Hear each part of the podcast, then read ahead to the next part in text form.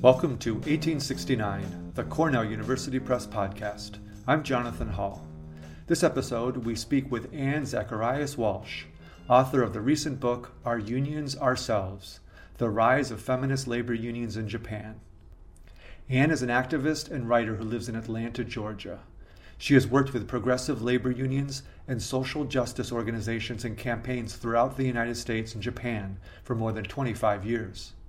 We spoke to Anne about how she became interested in studying Japanese women's unions, her successful work establishing the U.S. Japan Working Women's Project with Women's Union Tokyo, and her inspiring stories of cross cultural activist collaborations between American and Japanese women. Hello, Anne. Welcome to the podcast. Hi. Thank you very much for having me. Well, it is a pleasure uh, to be talking with you, and we wanted to just let the, the listeners know uh, that if they hear um, dump trucks or excavators in the background, that's exactly what they are. They're, we are uh, Sage House, where Cornell University Press uh, is based, um, is under construction, and so it's it's it's a huge construction site, and we've labeled it the Big Dig uh, kind of after the, the Boston Big Dig. The Big Dig is something that we're, we're taking literally and figuratively um, in that we want to, uh, during this time, explore some of our older titles, titles from the past and not so distant past. And that is a perfect segue to our author, Anne Zacharias Walsh, who's written the book, Our Unions Ourselves The Rise of Feminist Labor Unions in Japan it is a, not so distant past book. It just came out in 2016, uh, but we wanted to talk about it. So, and we, we had a, uh, our first question was, uh, as a longtime labor activist in the United States, tell us a little bit about the story of how you got interested in working with and studying Japanese women's unions. Yeah, so it was one of those things that just sort of came up in a, a very idiosyncratic way. I had gone to Japan several times in the late 90s as a tourist. And I loved so many things about Japan that I started toying with the idea of moving there for a while, really just for the adventure of it. Um, and at first, I wasn't serious about that because I write about labor issues and I didn't think of Japan as a hotbed of labor activity, although, you know, it turned out I was very wrong about that. Um, but when I was getting ready to go back to Tokyo just for a visit, a friend of mine from the um, UE asked me if I'd be willing to put some pressure on the Japanese parent company of an American subsidiary that was dragging its feet at the bargaining table. So, of course, I agreed. And in the process of doing that solidarity work, I found out very quickly that there were actually a lot of very exciting things going on in the Japanese labor movement. Most of it was focused on creating new kinds of workers' organizations for employees who were not eligible for membership in their traditional enterprise unions. And the reason that was happening was that um, after the economic collapse in the early 1990s, a lot of people lost their jobs and were pushed into part time work or um, positions that were no longer eligible for union membership. So these marginalized workers started putting together um, their own kind of new forms of organization. They created part time workers' unions and unemployed workers' unions. There was even a union for displaced managers. Um, but the organization that everyone seemed to be talking about were these new labor unions for women only. And I had never specifically focused on women's issues, on women's labor issues. I'd always been interested in, you know, like labor qua labor. But it seemed like these women's unions were where the most exciting and radical work was happening. So I really, you know, I wanted to check that out. So I started hanging around with the Women's Union Tokyo, which was is probably the best known of the women's unions. And I started getting a sense of, you know, what the union does and how it operates and the kinds of grievances they tend to see. And all of that was really exciting to me. But what actually prompted me to you know, pack my bags and sign up for language lessons and move to Japan was that I could see that the Women's Union Tokyo was in the midst of a very serious organizational crisis. And based on my background and the contacts I had in the labor world in the US, I felt like I might be in a position to help. That's fascinating. So, so you you had mentioned the Women's Union Tokyo, and they were they were within some type of crisis. So you established the U.S. Japan Working Women's Project. Tell us about this project and the impact that it had. Let me start by telling you a little bit of background about what that crisis was. Um, it occurs to me that would kind of make it all make more sense. Sure, sure. So the Women's Union Tokyo was created in 1999, and literally before they officially opened their doors, their phone was ringing off the hook with women calling in and asking for help with problems they were having on the job. But the union only had a few trained activists to handle this constant deluge of calls. And that meant they didn't have any time or resources to train new members to help, you know, help with these this crushing caseload. So in practice, what was happening was that with every victory they had at the bargaining table, and in fact, they had quite a few, um, that would bring in new waves of women who wanted help, but no new trained activists to help with the workloads. And the few trained activists that they had were literally getting sick from overwork and from burnout. So, what it seemed like to me was that in a very real way, the union was in danger of getting crushed by the weight of its own success. And once I got talking to the union leaders and so forth about that, I found out that this was actually happening to these women's unions all over the country. They were all these small little groups of women who had kind of created things on their own, and they were really struggling to keep up with uh, pace, but they had no way of connecting with each other, no way of growing their resources, and things like that. And the union leaders actually told me that there was really no one in Japan they could turn to for help at this point. They always said that anyone who was willing to help them was already helping them. So they were feeling very hopeless about their situation. But at that point, I'd been working with unions in the US for more than a decade. So at that point, I was pretty sure um, that I knew a lot of American women unionists who'd be happy to share ideas and resources to help the Japanese women build capacity in exchange for the chance to learn about their union reform efforts. Um, because at that time, we were also in the US looking at a lot of ways to reform unions to make them more inclusive, more democratic, things like that. Anyway, so that was the impetus for the US Japan project.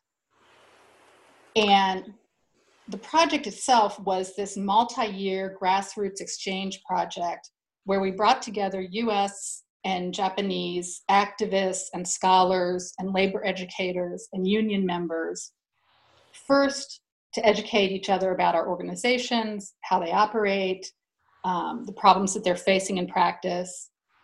And then, second, to engage in deep dialogue about what we as a group might be able to do to help Japanese women's unions build their organizational capacity and also to help them cultivate solidarity ties across those organizations because um, like i said up until then they were all working in isolation and they were, had no way of being connected. And then the third leg of the project was you know once we had done those two pieces to find some concrete way of helping the women's unions address their current crisis. So since they were telling us that their biggest problem was their inability to train and retain members who could help with the ever-growing caseloads we kind of collectively decided that the best thing we could do um, would be to help them develop their own labor education resources that were tailored to the Japanese context. Now, the tricky part of that was that labor education, and especially the kind that we do in the US that focuses on democratic participatory education methods, um, this concept was completely unknown in Japan so the women had no concept at all of what such a thing might look like. So what we did was we had various labor educators custom design a series of training the trainer workshops to model how we in the US teach, for example, organizing skills, communication skills, leadership skills, those kind of basic things. And then after the Japanese women had experienced all of these different workshops, they then spent a year repeatedly meeting to develop their own um, resources once they got the idea and then pilot them and get them up and running. That's amazing. I, I would imagine there's there's so much. I mean, there's a lot at play here. But I would imagine that that cross cultural communication and miscommunication. There's a lot of difficulties there, but also some incredible opportunities. What what did you find through this project was you know your greatest success, and what was something that was elusive? Yeah. So, I mean, the outcomes of the project overall were so far beyond anything we imagined when we started this. Um, you know, once the Japanese women got the idea of what participatory education meant, their creativity was just unlocked and they went all out coming up with activities and workshops that really resonated with Japanese women and Japanese workers across the board. And then, you know, once they had kind of piloted these workshops for the Americans and we got our feedback and so on, they started taking their act on the road. And they were offering training workshops all over the country, not just for women's unions, but for workers' organizations and activist organizations of all kinds.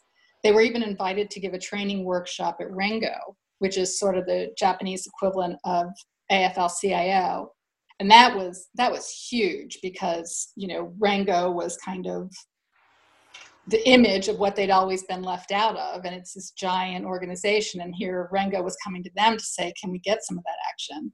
Nice. so that was huge. But probably more importantly i think in the long run was that the us japan project provided the opportunity for those women's unions to get to know each other and form long lasting solidarity ties. So that by the end of the project, the Japanese women had launched a national feminist labor movement in which, um, so they had this array, they still do, this array of women's groups that are linked through an umbrella organization they created called Action Center for Working Women. And they also created the Working Women's Educational Network through which they now share all the educational materials that they continue to develop that was like huge, right? But it has really significantly changed, that project significantly changed the activist landscape in Japan. And the women there continue to build on it. I try and go back at least once a year and check up and see what's happening. And every time I go, it's new and exciting. And and that is not to say that they don't have a lot of failures. And it's not to say it's actually changing the Japanese labor market in enormous ways. But given what they're up against, they are surviving and fighting back and making real significant change for, you know, live actual women. That's, um, that's amazing. It must have been so inspiring to be part of this whole this whole movement and and getting this thing off the ground and seeing the impact that it has. It was incredible, and but it was also really difficult because um, at the end, you know, my job as a person who was trying to bring together these two sides to kind of help each other and then, you know, kind of prepare the Japanese women's unions to launch more effectively on their own. You know, there was a point at which, okay, it's now time for me to leave. Yeah. This is this is the Japanese women's thing, right? I'm just facilitating a little thing here, but it's all about them and where they're going to take it and so I remember at the end of our last, of the last of the international meetings, you know, that was the official end of the project. And we're all on a bus going home. And all the Japanese women are talking so excitedly about what they're going to do in the coming year with all they've learned and da da da da. And I'm sitting there. I could feel myself like you know disappearing into gray because I'm I'm now the player who's been traded but hasn't left the team yet.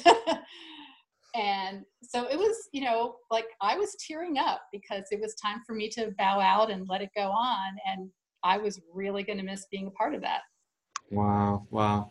But it's great that you're still, as you said, you try to make it back to Japan every year and you're still in touch with uh, the folks that are that are doing the heavy lifting of this work. Um, oh yeah. Oh, can I tell you one really cool thing that happened? Yeah, yeah. Okay, so um, a few years ago, it was not long after the first Women's March in 2017. um, when all the women were wearing pussy hats, Mm-hmm. I went to Japan, um, you know, to check it out and visit my friends. And I, of course, took my pussy hat with me. And so when I was meeting with the women at Women's Union Tokyo, um, I was showing it to them, and and we got talking about it, and they were like, the pun doesn't really work in Japanese, so they didn't really get the full set of meanings. Mm-hmm. But they just thought it was like a kind of cute fashion that all the protesters were wearing. So I had to scrape up my like the very bottom of the barrel of my Japanese language skills to try and get across, you know, the full set of meanings for this symbol. And the Japanese women loved it. They thought it was amazing. And so in real time while we're sitting there, they started, you know, Googling to get to those websites that had like the patterns that you could use to create your own, you know, to, to knit your own pussy hats. Yeah, yeah. So that was happening in the moment. And then a couple weeks later, when I was back in Atlanta, I got a message from the, you know, from the center that we're all part of saying that this idea about the pussy hats and what they mean and all that had spread throughout the whole system, throughout the whole country, all these different women's groups. And they were now having workshops all over the country for women to come and knit pussy hats together. That's amazing. It's so cool. Wow, you delivered the message. right? That is so cool. That's so cool.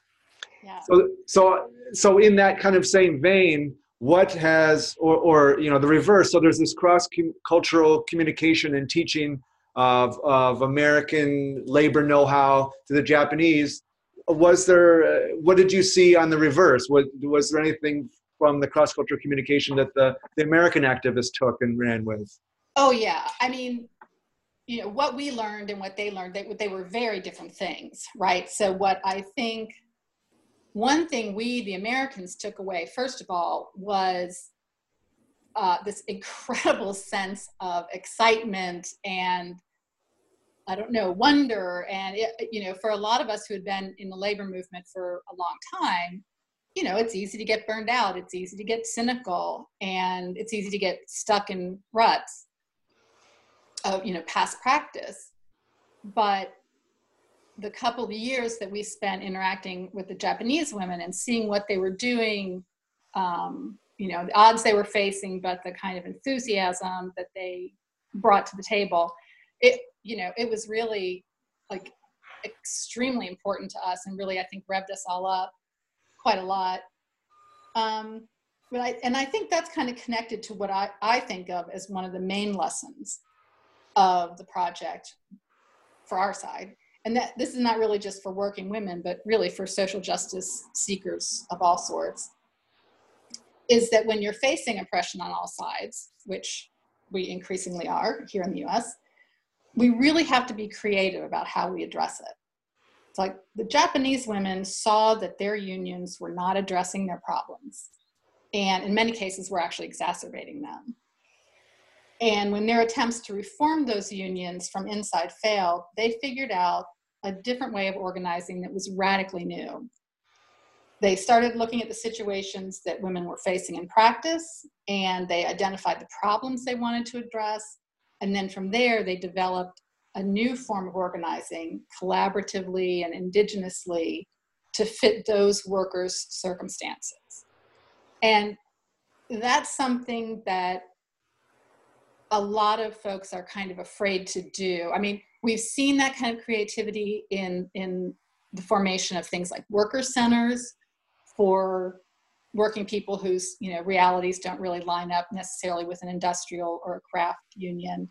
But it's the kind of thing that we really need to we need to have a lot more of that i think to um, bring the labor movement basically into the 21st century and to really respond to a lot of what's going on and I think the second major takeaway for American audiences was what we learned about the um, building and maintaining these complicated cross-border intersectional coalitions, which I think I know I'm not alone in thinking that those are absolutely essential today.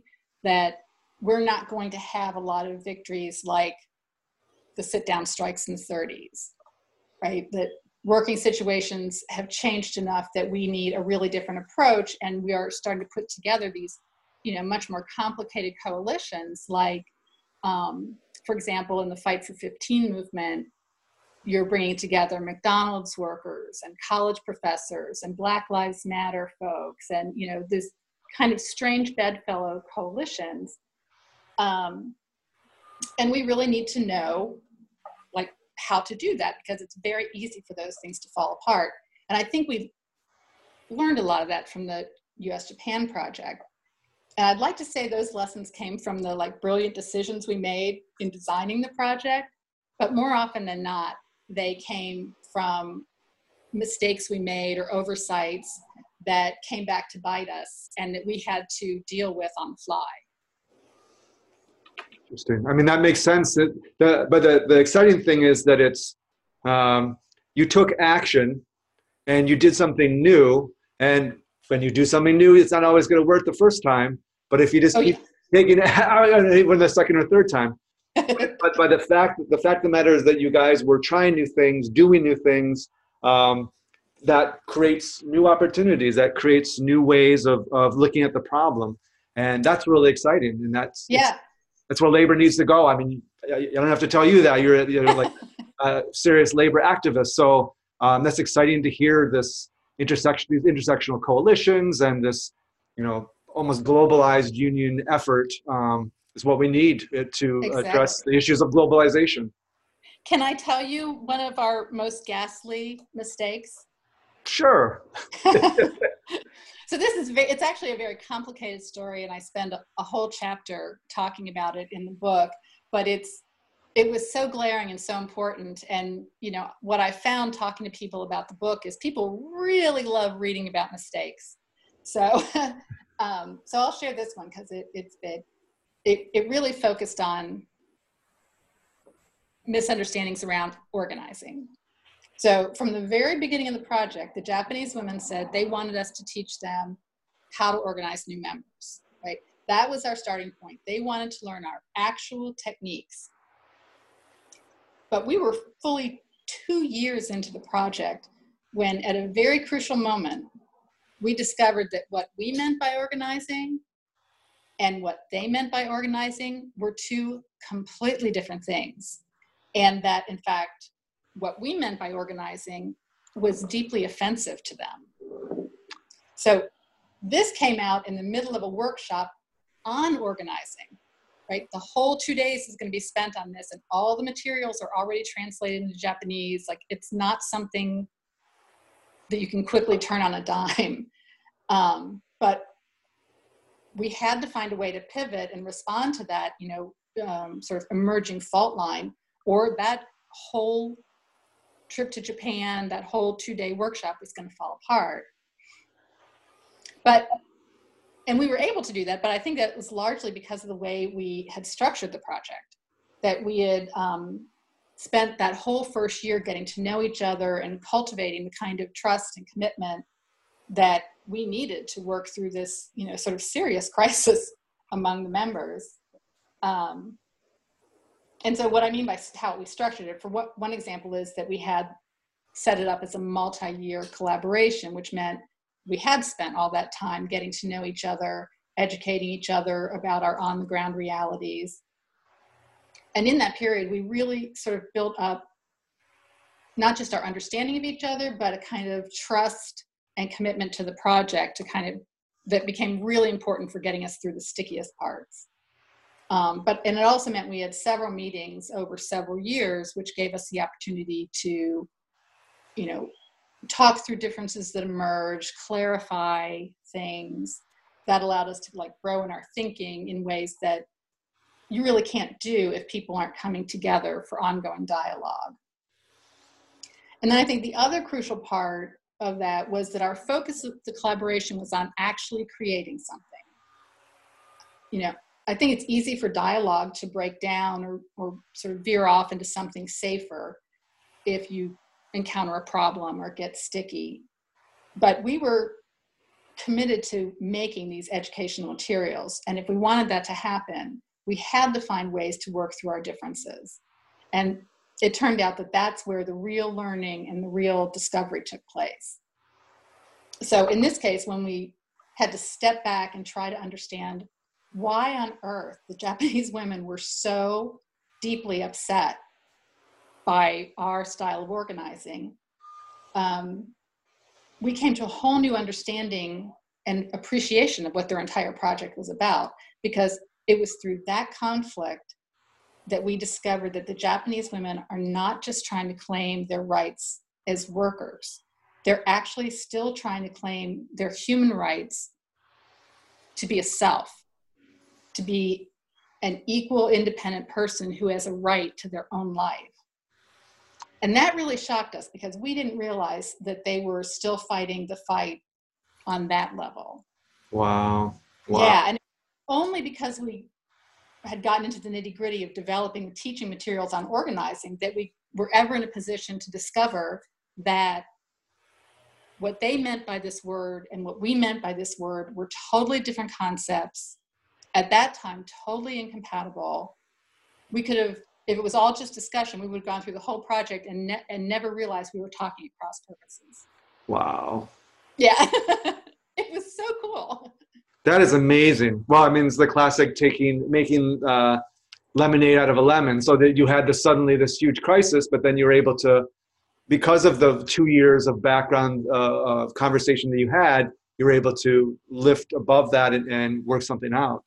Yeah, and it wasn't easy, and it was it wasn't peaceful. There was like you know there was a lot of emotion over it, and a true another truly hilarious moment of the project was at the end of that workshop um, when we came together for a plenary session and a representative from the organizing group was giving a review of the workshop she's starting to explain this whole tumultuous thing that happened and she's sort of winding up to her you know denouement, her denouement and and an earthquake hits no the, the whole room, st- yeah, seriously, the whole room starts shaking. It was really funny because my husband was actually in attendance. He was one of the few men in the room, and when the earthquake hits, he was the only one who just dived under the table. The rest of us, like some people, were just not even noticing. I'm looking at my watch, saying, "We better not get off schedule," you know, because I'm running the thing, and some women are like running and opening windows and stuff.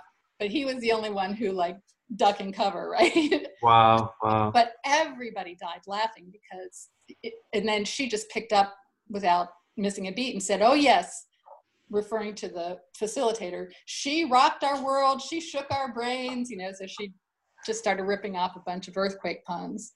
That's amazing symbolism right there. exactly. Great. That's great. Wow, wow. Well, it's so inspiring to hear these stories and and that that's this project that you've been working on for years is still going on, still still evolving. Obviously, there's plenty of work to do in this country too. Um. But it's inspiring to hear that people are um, in these darker times uh, are still working and fighting to uh, make things better for everyone. Really, um, yeah, that's really inspiring. That was really the whole reason I wrote the book was because I wanted, you know, like the first part of the being there and being in that part of the project was about let's do what we can for the Japanese labor movement. But then I wanted to bring it back home and say, you know, we've got a lot of stuff we need here, and here's all this inspiration and ideas and energy, and um, that's that's the whole point of the book is to try and and bring that to American audiences to really rev us up on this side. Excellent, excellent. Well, for those listening, you can get more uh, of these stories and analysis and in-depth look at the, the United States and Japanese union collaboration, successfully tackling uh, some major issues in both Japan and the US. Our Unions Ourselves is the name of the, the book, The Rise of Feminist Labor Unions in Japan. Thank you so much, Anne, for coming on the podcast. Thank you so much. I really enjoyed it. It's a pleasure. Take care. Bye. That was Anne Zacharias Walsh, author of the recent book, Our Unions Ourselves The Rise of Feminist Labor Unions in Japan. As a loyal listener to the podcast, we'd like to offer you a special 30% discount on her new book. To receive your discount, please go to cornellpress.cornell.edu and use the promo code 09POD. If you live in the UK, use the discount code CSAnnounce and visit the website combinedacademic.co.uk. Thank you for listening to 1869, the Cornell University Press podcast.